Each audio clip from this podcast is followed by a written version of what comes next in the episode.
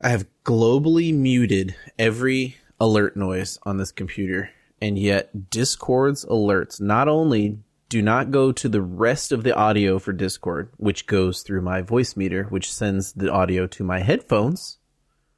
Discord's alerts still play while muted and play through my computer speakers, which, though not unplugged, are deselected in my audio control panel and in Voicemeeter.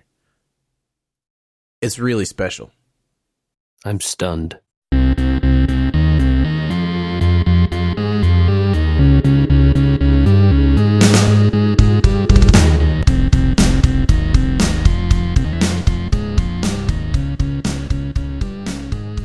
I can't believe it's not butter. I can't I can't believe it's the end of the year. I can't believe it's the beginning of the year. What is it? It's the beginning of the year. It's the end of the year. Hello. Welcome to episode 386 of We Were Gamers, a podcast about the Intel i386 processor discontinued in to 2007. uh, that's why we were gamers. Uh, we're, we're professionals, and we're gonna we're gonna talk about the, the benefits of 32-bit microprocessing uh, and uh, transistor numbers, and how this really uh, changed the industry. Although the socket was very small compared to modern standards, uh, The i386 Really? is a is a he- heater, man. A classic. Always has been. I think one of it's one of the original x86 chips. I think. You would be right, I think. I think there was the 286, but it was very early. Yeah. We are still stuck with the remnants of what that thing did to software to this day. I don't know why my brain was like, I think three three eighty six is like an important processor. I don't know why I remembered it, but I did. I think it is. It was one of the the very most popular ones for sure. Yeah. And then, you know, the 486 and its variants before you eventually get to the Pentium years later. Yeah. I don't know. This this is one of those we were gamers moments for sure. Uh welcome back where we from ourselves. Yeah, a little bit. A little bit. Uh, Just the, getting to the age where things pop into your head now like oh yeah, I remember that, you know. Uh welcome back. Uh, We had a nice little break. There was a podcast about Star Trek. There was a podcast about Diablo. Uh Michael and I played Dungeon Encounters in there somewhere. It's been a nice little winter nap, so to speak. As we pick back up the new year, welcome to January but uh, it's, it's kind of time to look back in multiple multiple veins. First, a 37 year record, you guys. Oh, I did see this. Yeah. This is cool. Shout outs. We gotta we gotta mention it up front, right? Like if as long as we're looking backwards, it- it- what is he? 13? 13 year old 13. managed to uh, kill screen the original NES Tetris. NES Tetris, not Game Boy Tetris, to be clear. Yeah, something that uh, the NES version specifically had never been done outside of an emulator, and people weren't sure that it was humanly possible. It is, even though your hands will apparently go numb playing Tetris for 38 minutes straight. I mean, that part makes obvious and perfect sense. Yeah, absolutely. They might not on a modern controller set up with a little bit more ergonomic controlling and uh, the ability to like move buttons to different places for your, hand. You might be able to not get te- uh, tendonitis. You know, I don't know. dude. maybe. Yeah, maybe. But the amount of like speed and precision required to do that, it- like if you guys seen any of the videos of it, it's wild. He's like Yeah. Playing Tetris faster than I can think about Tetris. Yeah, Yeah, it's it's all it's all unconscious at that point. Like his brain recognizes the pieces and his hands move without any like conscious thought. there there's a Yeah, there's no time to for strategy. Well, there's also the ability to unfocus your eyes and see multiple things at once. Yes. No, he's in the flow state for sure. Yeah. Well, I made a list, you guys, and this will come up later, actually. But we're back, and we have an obligation to continue a series that started in 2018 with episode 136 of Things of the Year. Are you are you ready? It's time to look back again. Uh, 2018. I picked the Switch. JJ, I have a big star absent here. And Michael picked Into the Breach. So we did a really great job sending that thing off with in perfect We Were Gamers style, not having the whole crew. Go us. Sounds like Yeah. us. 2019 Disney Plus it was my JJ Bloodstained, uh, stolen from Michael. Michael was Link Between Worlds. Uh, 20. Oh, we did a s- Things of the Decade special in there somewhere. 188. Uh, I picked game monetization. JJ, you picked Souls and Meat Boy difficulty, basically. And Michael picked mobile games and the Marvel MCU. 2020, uh, I picked the Halo MCC instead of Game Pass. JJ picked his RPG list. There was a lot of them. And Michael, the 2000, 20,020 story. Oh, that's a 2021. great story. yeah. So good. See, this So is why we look back. Sequel? This is the look back. Where's 2021. my sequel, John? Uh, the right tools was mine, aka the Elite controller. JJ Prestige TV on streaming, and Michael Horizon Zero Dawn. Michael's the only one really holding a steady line of actual games here.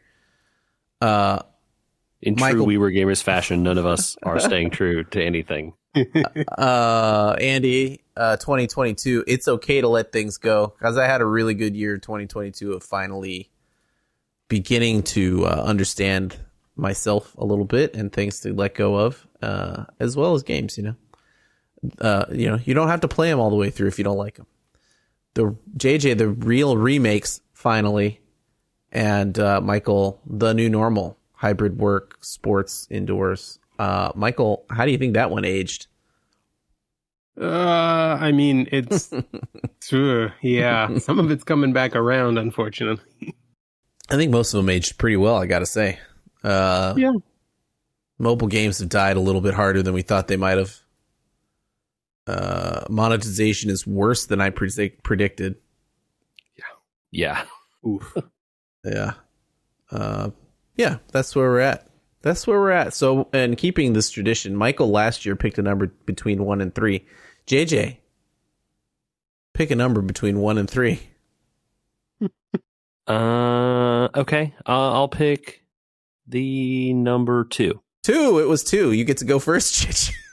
This works out uh, because I think it's possible I will have the most directed and like bite-sized thing Oh, this year. We're Okay. starting it off light. I like it. Yeah, because I'm going to pick a moment. I had one moment in a game this year that was really just encapsulated not only the feeling of this game, but also why like uh, why I felt that this game was so special and was just like one of my all-time great moments in a video game experience. Really. Ooh, okay. I- So I have to set the stage a little bit though, and it's going to require a little bit of the spoilering. Sorry, but we got to talk about what happened in order to properly set the stage here. So as uh, I want to talk about the game Baldur's Gate 3, which Oh, no, no. one should be surprised that I enjoyed quite a lot. All right. Well, I'll be back in a half hour since this is spoilers. Um, it really is. Uh, it- well, yes, it is spoilers, but it really is. You know, a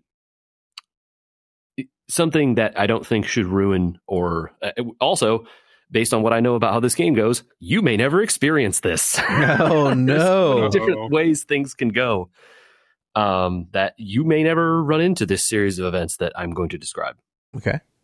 Uh, so, in the course of adventuring, sometimes you sign a contract with the devil. You know, and we're not talking like a figure, a I figurative was devil. say literally. Are we Yes, are we like an actual adventuring in anime? No, uh, this is a, uh, a an actual devil from the hells, which are a physical place. Okay. and uh, devils have you know like in you know fairy tale they have you sign contracts for you know your soul or other various things and uh, they will give you things in in exchange for that right and you think you get exactly what you want and then it turns out that actually the Monkey devil, you know, paw. Exactly, right? That's how that stuff always works. And so I went into this contract thinking immediately, like, I'm just going to double cross this guy. I'm just not going to uphold my end, right? Like, I'm just going to do, he's going to give me what I want. I'm not going to do anything that he wants. And then I'm going to screw him over later. Uh, and it turns out that you can't always just do that to a literal devil. Uh, You mean it's And, not yeah. Diablo 4, huh? no, it's a little more, uh, you know, th- there are more rules, I guess. Um, Or, And- you know, so- more reality. You're not just the hero that's going to win or the hero I that's mean- to lose, right? Diablo has that moment with Mephisto towards the end of Diablo 4. And it's like, look, clearly we all know what's going to happen here because we're the hero and we're going to double cross the bad guy. Yeah. Uh, you know, who knows how that plays out in the end, right? But similarly Uh-huh. to that, that was my thinking going into this. Um, my party uh, was not super happy with me for signing a contract with an actual real devil. Uh, and you can imagine for various good reasons, including some of people who had done this in the past and it didn't turn out well for. Uh, but obviously, I know best, right? Yeah. And Yes. so later, when the chance presents itself to break into the home of this devil, I'm like, you know what I'm going to do? I'm going to steal that contract back and tear it up. And then no obligations, right? I love that the game allows this option and that if you just don't do any of this, it's something you'll never experience. Absolutely. You could just like go through the game and then, you know, I, I suppose do the thing that the devil wanted, and then you would be able to do something else at the end. I have no idea what would happen. uh, so I'm like, so I'm, uh, you know, we break into the devil's house, uh, named the House of Hope, and uh, I, you know, going around, uh, you know, stealing all the various not nailed down items as you do in an RPG. Sure. Yeah. Well, you got to loot the house. Gauntlets here, amulet here, you know, whatever you got, steal it all. Um, and I find a prisoner named Hope locked up in the basement. Oh, the House of Hope. of hope. House, yeah. In a surprising move, the devil stole the house from Hope. Oh, maybe it Uh, was a and contract. It could be, right? Who knows? Um, so I decide, all right, I'm going to go find my contract, steal it, come back, break this person out, and then escape, right? And I have a pretty good sense that like I'm going to take this contract and stuff is going to go bad immediately, right? Because that's Sure. that's the video game thing. It's never that easy. Right. And so it does, right? I I find the contract, it's in like a, you know, guarded location. I break in, I steal it. Immediately everything goes hostile, you know, combat starts. You know, a person pops in, it's like, "You really screwed up. I let you choose. This is your fault. You'll see how this happens." Poof, right? Okay. And so now I'm basically in like a mad dash from where that is to where Hope's prison cell is. I get in there. You have to use MacGu- magical MacGuffins to break her out of her chains because they're magic. Uh, fight a bunch of enemies there. Fight my way back out of that prison cell and towards where the exit is. You know, we've now covered like many turns of my players running at full speed every turn. All like giant flaming boulders chasing me, all kinds of traps, tons of monsters and enemies, right? I get to the exit. I'm like, all right, finally we are here. And I'm going to ask you guys to click play on this song right now as you open the door. Okay. Oh, you just get it straight up singing. Okay. Uh-oh. That doesn't sound like it's going to go well. This is, this is ominous. Wait, so, This is Hope, the character, singing. Oh no. oh, she betrayed us? No, Oh, she's very pessimistic throughout this whole thing. She's been tortured I for see. millennia. So we're all going to die. We're all going to die. And uh, who be who appears uh, right in front of our party now? But the person who's going to come in here in a moment.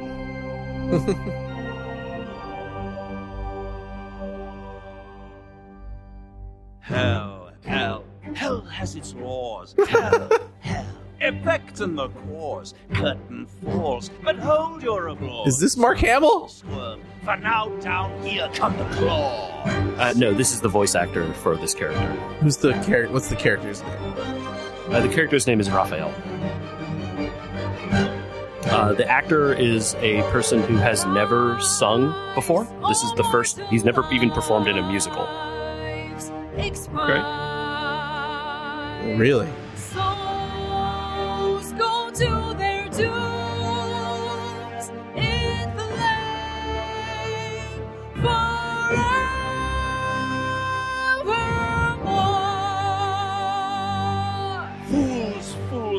Hard you have fought. Brave, brave, but it's all been for naught. True souls that couldn't be bought. Doomed, detected, and caught. No more grace, it's over. This house of hope. Young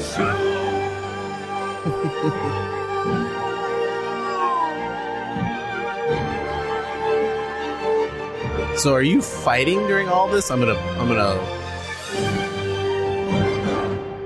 fade this out here, I guess. Yeah. So, uh, good stuff. Uh, are are you fight are you fighting during all that? so Or are you- yes, is it a you get cutscene? into you get into a discussion. Uh, a conversation happens as you open that door. The devil himself, Raphael, appears. He You have sounds a discussion lot like Mark Hamill, by the way. Uh, it's not. I've seen I- an interview with the actor, I I'm not saying you're wrong. I'm just saying he that's what he sounds like. and uh, he has a. This actor is half of the reason this song is so good. The Okay. character has this Disney villain ass persona, right? Like you can hear it in the song. He like sounds like Gaston a little bit. totally. He's Yeah. vamping. He is like theatrical, emotional, and just like you know, laying it all out there, letting you know how you've played into his little hand, and now the claws are coming down to squish you like the bug you are, right? hmm he is so good. And you finish that conversation and it always leads to a fight. There's no way out. Like you, you literally did everything to double cross impossible. He is not happy with you. Okay. And then the fight starts, right? You go into the combat interface and this song is playing in the background. Like Huh. it's just one of the songs that plays while you're fighting the fight. He's singing in the battle if you zoom in. Oh, Oh, that's that's funny. great. if you if you silence him, his track drops out. Oh, Huh. It is so cool and so well done. The whole fight is like super hard. Obviously, you're fighting the devil in his own literal home. And you know, there's a whole bunch of cool mechanics specifically unique to it, and he summons a bunch of helpers, as you might expect a devil to do. Um, you know, devils don't like to do their own dirty work, right? Mm. Uh, I've heard that. Yeah, uh, it is so cool, and is the whole experience of you know running through the house, escaping, freeing Hope, getting out to the end, and you know going through that combat encounter, and then you know eventually winning and escaping was by far the coolest thing I've experienced in games in a super long time, and I loved it so much. I I I can't stop listening to this song. Uh, I really love just this whole process, and that's why it's my thing of the year this year. It's nice to not be able to set something down and it not come from like a need to finish it or or uh, it just comes from like a genuine reliving of a moment, you know? Like I remember, do you remember listening to like soundtracks a lot? I don't know that we do that much anymore. Although the Spider-Man recent Spider-Man soundtracks are pretty good, but like there used to be the like Lord of the Rings score in my car all the time, right? Yeah. Just because some of the moments in there were so iconic and haven't really been recreated recently like in some- film. the composer for Baldur's Gate 3 did an unbelievable job. I've listened to a bunch of the other music from it and it's like mm-hmm. really good. Obviously it also all plays during the game as well.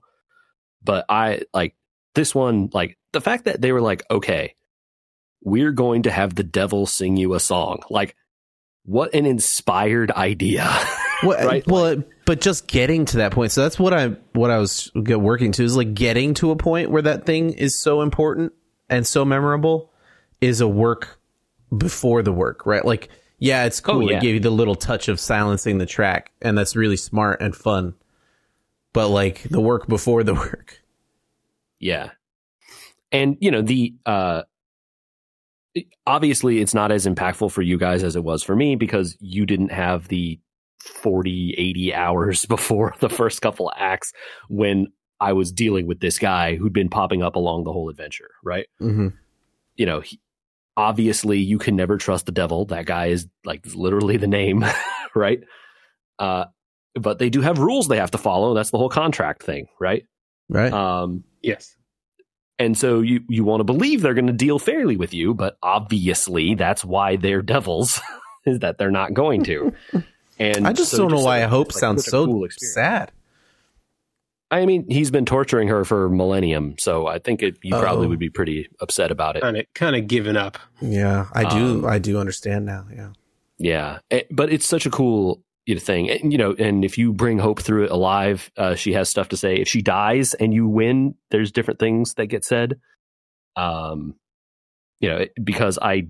I had to fight this fight so many times because I kept dying or Hope kept dying and you know I wasn't getting the outcome uh that I was you know or my characters were dying or you know other various things so Is Um, is super, super Baldur's cool. Gate a permadeath game? Can you set it up that way or no? You can i did not um but i was in the uh, such a state that i wasn't going to be able to easily get my characters back if they died Mhm. so i sort of needed to come through with if not everyone alive almost everyone alive and hope alive or if Ho- uh hope could like revive one or two people basically Mhm. um and so if i couldn't you know align all those conditions uh i would be like all right i have to i have to do this again so Did you know what what ending you wanted out of it? Is that why you keep saying like, "Oh, I didn't get the ending," or were you just hoping Well, for an like I outcome got- based on what your characters wanted? you know, I, I get to the end and like only my main character is alive, and it's like, well, this, I'm not like, I don't want to have a near total party wipe and then it be a huge hassle to get everyone's stuff back, right? Sure. Uh, and the game provides you ways to like resurrect your characters with for money or whatever if you don't have you know resurrection capabilities or whatever. But I had spent all my money attempting to get here, so I didn't really have a lot of like spare resources available uh, to resurrect my people. So it, it was more of a like it's going to be a hassle for me to get them back, so I didn't want to have that hassle if I could avoid it. Is the Uh, yeah, fight just- randomized, or was it one of those ones that No. um, No, it you was pretty just kind of do the same thing every Scripted. time? Yeah, there's a couple random elements in terms of like how things go off while you're talking with Raphael. You could certainly talk with him, and there's like a persuasion check you can make to convince one admittedly big and annoying character to switch fights uh, to switch sides. Um, I ended up never being able to pass that persuasion check, so uh, I think like you had to roll a thirty on a twenty sided dice. So, um, not not an impossible thing to do in D and D. You stack the bonuses right or whatever. Um, but I was never able to pull it off. Or if you just roll a twenty, right? Uh, in D and D, twenty is a automatic, Automatic success. pass. hmm Yeah, so I, I never was able to pull that off in my uh, time fighting. But you know, and it also allows you to save mid combat and stuff if you want to do that, right? Um, Oh but, man, yeah, and do can, do you quick save or do you, does it open up a menu for you? Uh, you you can do both, right? I'm playing Okay. on the PC, so I have options. Um, you know, We I had could a- use I used the quick save, but you could also open it up and just create hard saves wherever you want. We had a fun time discussion over here that maybe you guys should weigh in on. Uh, my spouse and I were playing uh, Kingdom Hearts again. We finally got back to it after a, a needed break through the game and through the amount of time we had. And we were going into a fight that we had failed hard against Ursula. And if people have played Kingdom Hearts 1, they know what I mean. Uh, and I there's two phases to the fight, and you can swim out of this tunnel and save in the middle of it if you wanted to, instead of chasing her immediately. And so we go to save, and instead of overwriting my previous save, I saved in the third slot down, which prompted the mm-hmm. question: Why are you saving? Why aren't you just overwriting the uh, uh previous save? Uh, I understand your reasoning, right? If you discover that, like, oh, this save has now trapped us in some really horrible way, right? I think it's a vestige of our original gaming experiences, right? Like you could definitely with like Final Fantasies in the past. Be like, uh oh, 20 hours ago I didn't pick up that item, or 20 hours ago that person died, or what, you know, like, and I need them back, and or I need that back, or now I don't, you know, I went into this fight and I won it, but I saved after, and now I don't have enough items to get through the next fight or enough MP or whatever, you know. Um, Totally. the vestiges of our of our gaming careers were weighing on me. When I looked at the obvious question that she was asking, I was like, would anything change if I wasn't overwriting the file? Probably not, but like muscle memory for me made me save it in a different slot. And I don't know if I was in the right or wrong just to be like, no, that's the way you do it in an RPG. And I just moved on. Yeah, I still I still do that with the with the Trails games. I Yeah. create separate saves for the beginning and end of each chapter. See? Oh, that's a good one. Yeah, because they're Yeah. they're story beats, right? And it's like, well, if I if I miss something big, I don't mind replaying through a chapter, right? Going Right. back a chapter and, and hitting something that I missed. But I don't want to start over. Like, who has the time for that? I, I Right. mean, at, well, playing Baldur's Gate, I probably made hundreds of saves, hundreds, Right. because you But can just hit new save every right? time, and, and they're just like you know hundreds and hundreds of saves. But in the in the Trails games, I'm a little closer to what Michael is doing. I'm not quite as meticulous as every chapter, but definitely I, I have a few save slots, and I kind of just like you know whenever I think I did something important, I just move to the next slot down. Right. I'm pretty sure my most saved game is like BattleTech or something like that, where I was saving like every other turn at a certain point in the game. Yeah. Uh. Or The Witcher. I think The Witcher Three. I had a billion save files in too. Yeah, Skyrim, you could you know ended up with a lot of. There's a lot of moments in RPGs where you're like, I'm not sure if I am saving here permanently, right? Like maybe I want to go back. Maybe there's a problem. I know for a fact that I needed times in dungeons in Zelda, like especially like Ocarina, where it was like, uh oh, I didn't grab this item before that door locked. This does bring up a really interesting discussion, though. One thing I really like about what Baldur's Gate 3 has done here is they've adapted something that is popular in tabletop RPGs these days, which they call failing forward. Are you guys aware of what this is? Mm-mm. Yeah. So it's. Oh, go ahead, Michael. I was going to say you're going to have to explain. Okay, so it's this idea that in in a tabletop RPG, you kind of want even the failure states to move things forward, right? In some way, right? Whether that's a Instead of game over. Right. D and D is kind of bad example of this because it's really like kind of binary yes no on a lot of stuff. Um, but Larian in, in Baldur's Gate three and a lot of good DMs, if you play with them, will help it. So it's like, I, okay, I want to lock pick this door. I fail, but actually, what you do is you know you spring a trap that alerts the guards, and now you're in a in a in a fight, and you're gonna you know that will progress whatever you know thing you're doing, right? Uh, or you know well, yes, you weren't able to get through the door, but you do notice, you know, a panel on the side that you can open and that leads to a secret passage that takes you somewhere else or something like that, right? Sure. These sort of other other ways and other options to help get you to try different things and see other ways to solve all these problems is one of the cool things that exists in this game in that there's never just one way to do this. And like I told Andrew, you know, early on, like it's very possible you never get to this place in the game because you don't have to fight Raphael. You don't have to try and double cross him. You could just not do this. You could just never enter the contract to begin with. You don't have to sign that contract. I picked the, the option to sign it. You could just not do it. Right. And then would you ever end up here? I don't know. Right. Mm-hmm. Um, so, you know, there's so many different varied paths through the way this game goes that it's entirely possible and kind of wild that you could just never see large parts of it if you just happen to not, you know, wander over that way or pick those certain options. That's very cool. Sure. Michael, would you like for me to go next? Um. Yeah, you can go next. I Would can. you uh, I can wrap it up. You want to end the year? All right. Sure. Mine's mine's kind of meta. So Oh no. Mine um I I promise I promise in 2024 to uh maybe pick a thing of the year that's less me. But maybe not. Uh if you kind of heard my previous ones, Uh, each thing has a reason, but it's usually something bigger than the thing. Um, I don't know about you, Wall, but uh, Michael, maybe you more than JJ will relate to this. You start out uh, at the beginning of having a kid with baby brain, and you just can't remember anything. But also, the years of uh, alcohol and lack of sleep and overwork and stress and other things like that, I noticed in the last couple years, my memory is not may maybe perfectly sharp like it used to be. I used to be able to remember lots of things all the time. Shows I could remember lines from most of them. I could remember plots of movies I saw 5 years ago. All sorts of stuff. My my memory was tack sharp. It's not bad now, but it's not great. Uh I sent you guys something in the mail. I don't I assume you both got it.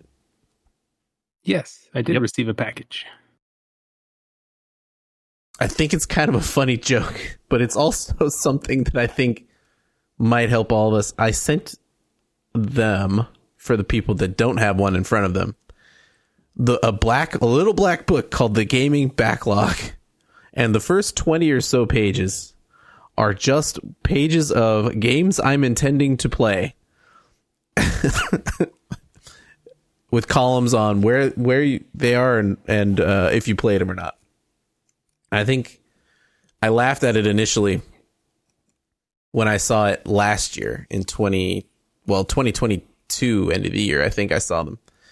And I didn't buy them right away and I thought it was kind of funny but it it gave me an idea of something that uh, I haven't started using mine by the yet by the way yet but I will.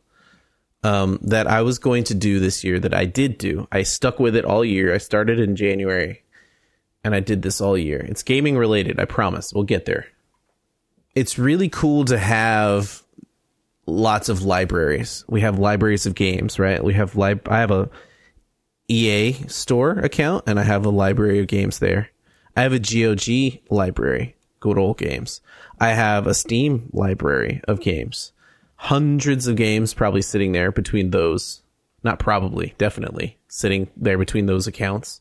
I have you know, PlayStations. I have retro games. I know this is true for all of you as well. Everyone listening as well as the two gentlemen here. Yeah. Yep. But we also have libraries we're not thinking about. You guys subscribe to Netflix? That's a library. You subscribe to HBO maybe? That's a library. Paramount's now a library, right? Like they have you have a media deluge in your life. And remembering these things, the idea of priorities came into my uh, my mind about where I was spending my time and what I was watching and playing and doing. And while there's less time for us than there used to be, right? Like we were gamers, right? We're not. I can't sit on a game all day, go to class, and then come back and sit on the game the rest of the day, and then do the homework in the last twenty minutes the next morning when I wake up. Too real. You know, uh, shout out to World of Warcraft. Uh, there's there's more time than you think, though, right? The kid does eventually go to bed, and that realization there's more time than you think, and there's even though there's less time, prompted me to seeing this gaming backlog make a list. 2023 film, TV, games, and books. My entire media entertainment diet for the last year. I kept track of it. Everything I watched, read, played. It's like already that's very impressive. Like Yeah, just that's- doing that's- that part is impressive. It was taxing at first to remember to do it for the first two months. January and February really got to me. But then towards the end of the year, I would forget to put stuff in. And the next morning or something like that, I would wake up and be like, oh, I forgot to add my list. So it be, really became a part of consuming media for me. And I'm glad that I did it because it really showed me what where the weak spaces were in in my diet so to speak. And I have more to say about making a list and all that, but I read 35 books. I watched 94 movies. I watched 63 seasons of television. and I played nine video games. Impressive when you lay it out like that. It is it is Yeah, I was gonna say, impressive, a but lot. I thought there was a little bit of a misnomer there when I said nine video games because Are you only my counting nine- games you finished? no, I wasn't only counting games I finished, right? Like I put Kingdom Hearts 1.5 HD Remix in here, I put Dungeon Encounters in here, Diablo 4 is in here, uh, Mario Party, Mario Kart, Pokemon Arceus, Tetris 99, Grindstone, lots of games. I probably missed one or two. I probably missed a couple movies. I probably missed a TV show, right? Like there's a chance that I didn't perfectly make this list, but at the same time, uh, it didn't feel complete until I thought about it two ways. The number is really helpful, but also hours are helpful, right? So what is, you know, how many hours to read a book? I can't tell you. Each book's like, you know, some of these were books I read with the kids even. And so those are, you know, like an hour or two. They're not even that long. But you know, if you add up 63 seasons of TV and you assume 8 hours a season or so, that's like 500 hours of TV. If you assume 2 hours for each movie, that's like 180 something hours of of movies.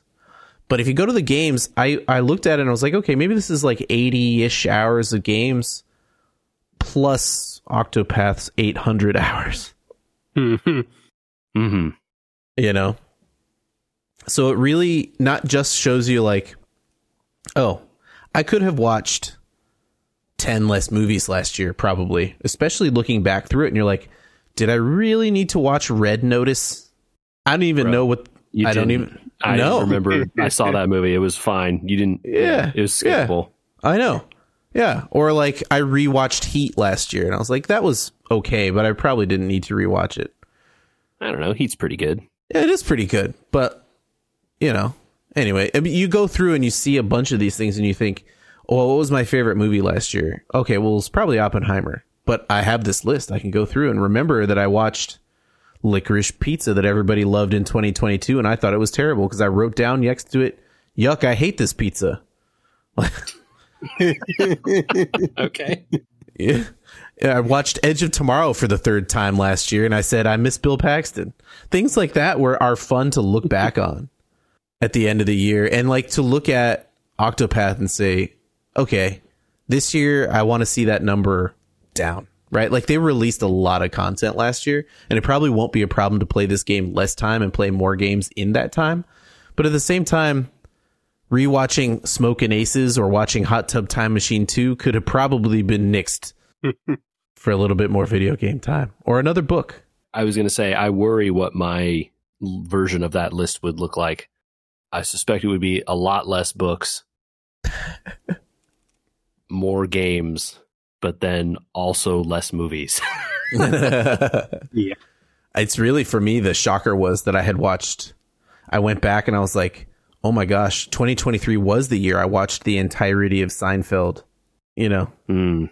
I didn't even remember. you know, you, you called them like eight hours a season. Those were 26 episode seasons, right? So those were probably Yeah, so closer 13 hours. 13 Yeah, hours. but Yeah. then you Yeah. you average it out with like Tales of the Jedi's on here and that was like 4 hours of TV probably, you know. Um. Yeah, it's true. I tried to try find a number that made some sense as an average. Um, I think what was most telling, what was kind of cool, is like, okay, I can, I like doing all these things. I can refocus my diet without feeling like I'm going to miss out. If I watched 94 movies last year, I could probably, or 63 seasons of TV, I could probably fit in more games and books if that's what I want, or those sorts of things. I am a person that uses uh, a daily planner sometimes, not like a fancy one, but like a lined sheet of paper to keep track of the things I want to do. And though I find that kind of thing useful, I think a system more like this and like that gaming backlog book where you can write down stuff that is more of a priority for you than just sort of thinking about it after the fact it might be more valuable than we think. And I don't think anybody needs a fancy Trello board or a pin pin board or something like that, but just keeping track of things that for you are important. This was important for me, right? Like I like to watch movies. How many of them am I actually watching in a year? Is it only 20? Or do I need to find ways to tell people I need, you know, some time to go to the movie theater or am I fine? Well, it turns out I'm fine. And how many of those movies were you doing other things during, right? Yeah, um Yeah. I didn't count like in here I when I'm working sometimes on stuff when I don't need to concentrate on noise. I put on Stargate or something else that I've seen before. I didn't put that type of stuff in the list. Oh, okay, Um, gotcha. You already selected that stuff out. Yeah. Yeah. Yeah, so like if I were to put on I I man, I can't even Yeah, I mean like I put on TV basically sometimes that I've seen before. TNG. TNG's a good one. Right? That gets thrown on in the background a lot for me when it's something that I'm really not focusing on. Um because I just know it. I know it in the back of my head. It's like listening to music. So um Yeah. I didn't count I didn't count that stuff. But in the gaming backlog book I think that I bought and I thought you guys might enjoy at least looking at it. You don't have to use. I Uh, opened it up and got a good chuckle out of it. Yeah. I mean, I could open, I'm going to do it right now. I'll open my Steam account, right? And by the time, well, by the time it opens, I'm going to fall asleep here. Uh, by the time you hit the library button, you know, just the A's take up more screen than I can get through.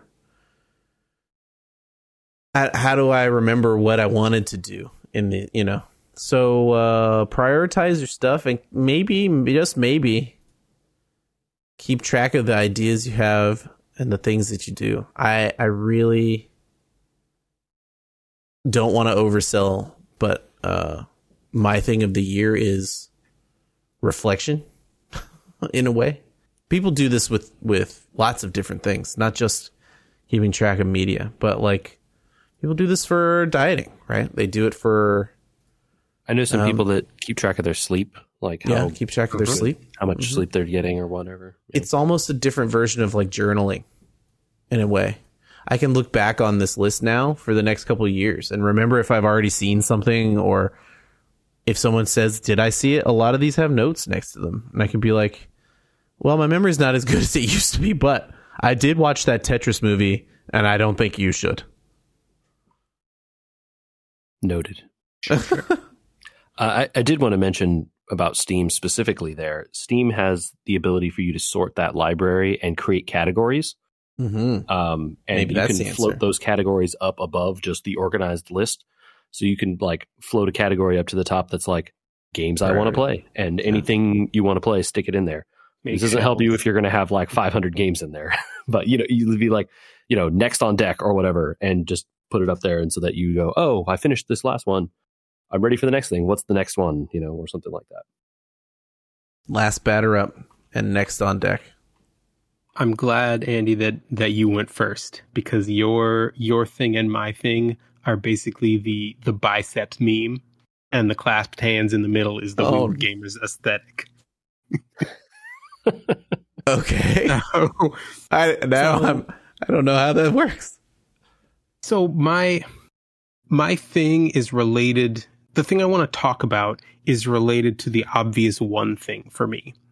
Um, and the the one thing for me from this past year is is clearly going to be becoming a dad, right? You know, I was looking back on how that impacted my year, um, and how I have like consumed media, be that TV or books or video games, and looking back for me, you know, I realized um, it, the the first one was kind of in part through through a little stubbornness on my part, but I only read one book of my of my own list last year, and I only saw one movie in a theater. I only spent time playing two games all year long. You know, when I when I found time to play them, and this is, you know, it's not just it's not just being a dad that causes this. It's any major shift in your life, right?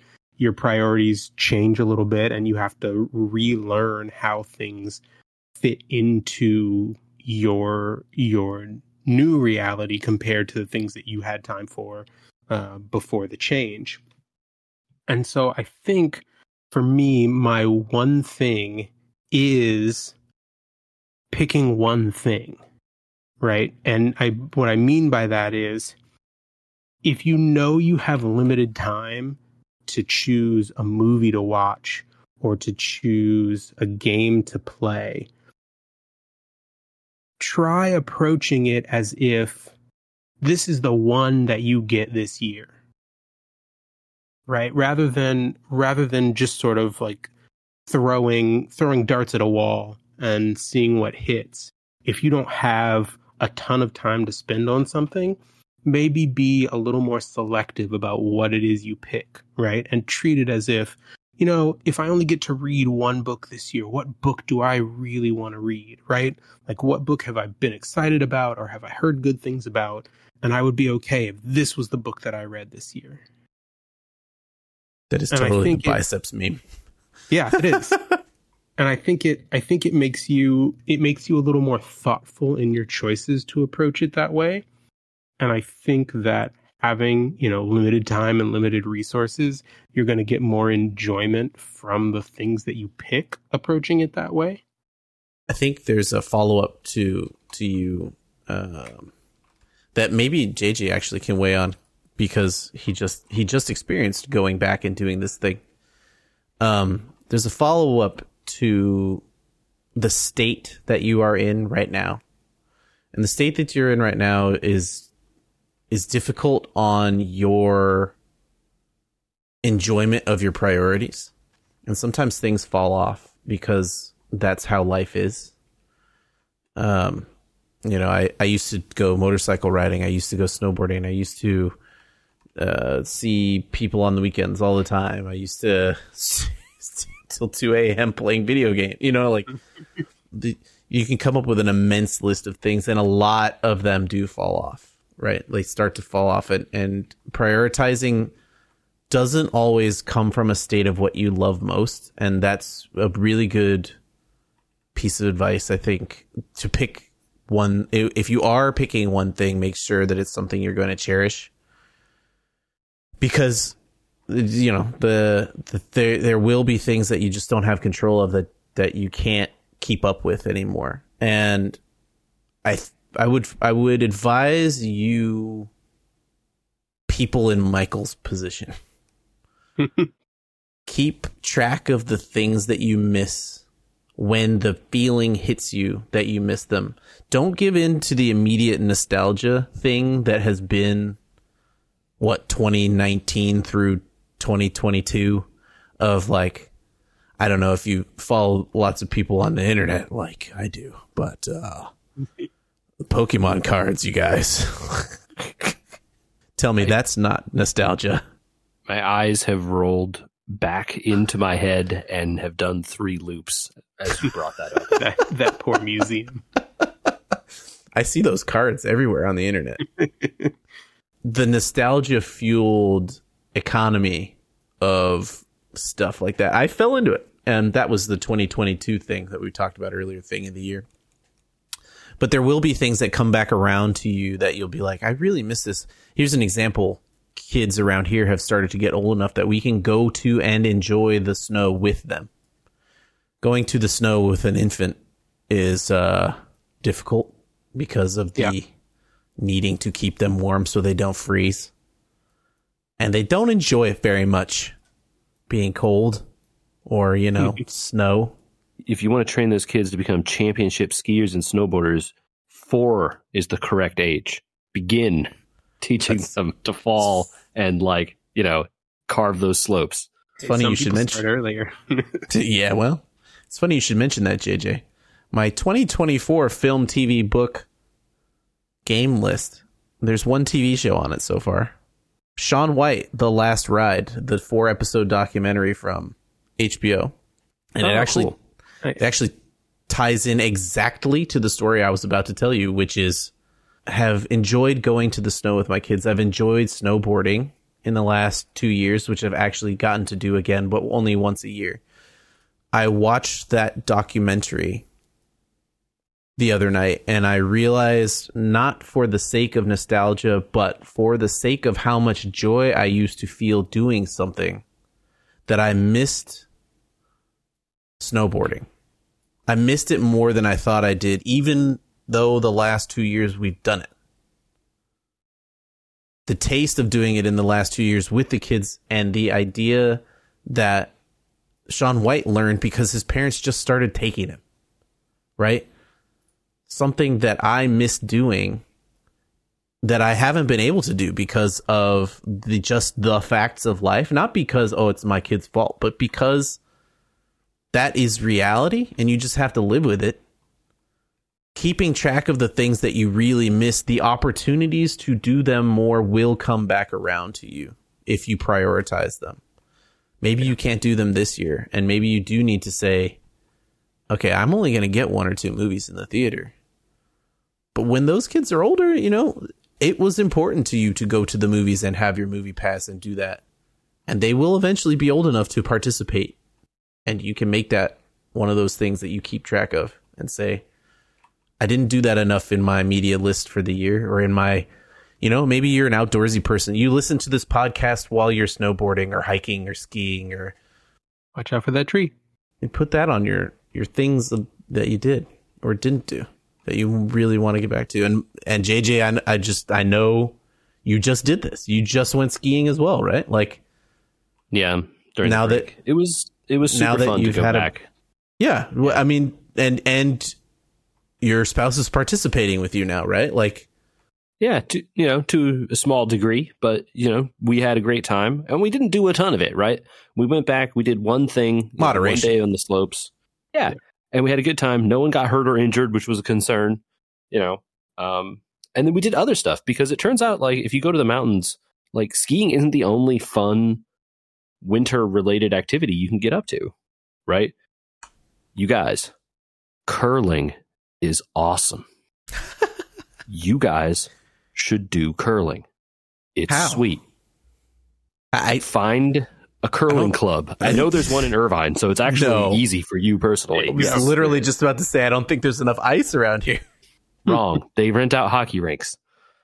Um, you know, we went to one in a hockey rink in Park City. That's where we were, and we did the Park City Curling Club Learn to Curl thing. It was like seventy five dollars a person, which mostly is for them to pay to rent the hockey rink and like keep it cold for a few hours, right?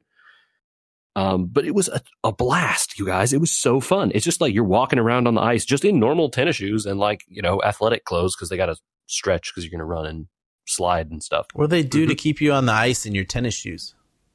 You just walk, man. Like normal Huh. tennis shoes are good. I mean, they have like ice shoes for that. Yeah, but you you want to be in normal tennis shoes so that you can Do Like- not email me and say that ice shoes are called skates. I mean ice shoes. Yeah, they tell you like, hey, bring shoes with like a rubber, a flat rubber sole. That's what they tell Mm. you. It's like Converse. Yeah, yeah, those would actually be very good because now you also at some point don't want to walk, right? You want to be sliding It's a Oh. slide move, right? To, Oh. to to throw it. push Yeah, the stone, throw the It- stone. Yes, and there's a little like a, a little piece of Teflon they can put down that you can step on called the slide, uh, which you know facilitates that. Um, but it is it is a it is family friendly, although kids may need to be a little older. Those stones are big and heavy. I'll first tell you. Um, you don't you're never really lifting them, so it's not really a problem. But you you need some force to slide them um, when you're first learning, and then once you get good, it turns out that it's actually completely all finesse, and you don't need force at all. Um, My my grandparents none of us are used good. to have a shuffleboard court in their backyard, and it reminds me of this type of thing. This game is shuffleboard on ice, I hundred know. percent. That's what it is. It is so fun though, like super cool. The rules are not that hard to learn. Like once you kind of get the like motions needed in your body to like you know contort yourself in this weird way to like stretch out and slide the thing down the thing, it was so fun. And like you know, we we played a game our first time when we like you know we are they put a team together of you know two and two and two and two and so four on four and we had a great time and it was super cool. And I'm sure it is like super cheesy and you know again kids might need to be a little older before you can get around to it because again it does require some finesse and force and the things are very heavy. Um, but it is fun like really really fun. Like just like playing basketball the game the game of basketball is fun. The game of curling is fun never would have been anything i would have ever investigated or thought about doing but we were in a place where it's cold and it's like well they got to have curling here we should do that right there you go and we did it was rad Try new things. Make your one thing something interesting and new. It was a year of introspection, you guys. Yeah. We did not do the i 386 proud. The i 8 3 What? What? What am I trying to say? We didn't have an x86 year. It sounds like. No, I mean, this seems like it was a lot of like really cool moments and good stuff for everybody. So, and I think, you know, we didn't talk, you know, we talked about games, not as much about like, What was you know, your don't do a second game, 10 Michael? list or whatever. What was my what? You said you played two games last year: Octopath and what? Oh no, I wasn't even counting that. I was, I was Oh. thinking like console style. Um, ah, gotcha. It was uh, uh, Super Mario Wonder was one of them, and um, uh, Trails from Zero. I guess maybe I should leave Octopath off the list, but it's just such a huge part. No, I think you absolutely need to keep it on the list for That's kind of the point of the list, right? that. Yeah. Yeah. I wrote down the starting hours for this year, so we'll know exactly how many times I fell asleep. Well, I don't think I can call this episode failing forward because I really feel like all three of us are looking forward to an amazing 2024, even though I love the idea of that title. I also noticed the one year that I didn't name it Things of the Year, it was very hard to find on our website. So, Maybe for help your future self out. yeah, You can subtitle it, you know, things of the year 2024 dash. not Yeah, failing something- forward. Not failing forward. Yeah. There you go. Well, in this new year, your resolution is to email us, right, JJ? Yeah, folks can send us their emails, and that's a great resolution. Also, 1920 by 1080. That's a great resolution. Uh, I- send those to podcast at wewergamers.com. Podcast at wewergamers.com. That's the email address. We are listening to you. And like we're on social media. Check us out on there. Um, we're also on YouTube, youtube.com slash at we were gamers, uh, to find this fine audio visual product. I wouldn't mind if I had 4K, 7680 by 4320, but 1920 by 1080 is such an easier number to remember and say. Yeah, I mean, like you could, you know, do the what's the one twenty five sixty by fourteen forty. That's a pretty good resolution, also. Well, I mean, that's my monitor resolution. I love it. But, you know, black bands and all that. That do be how it is.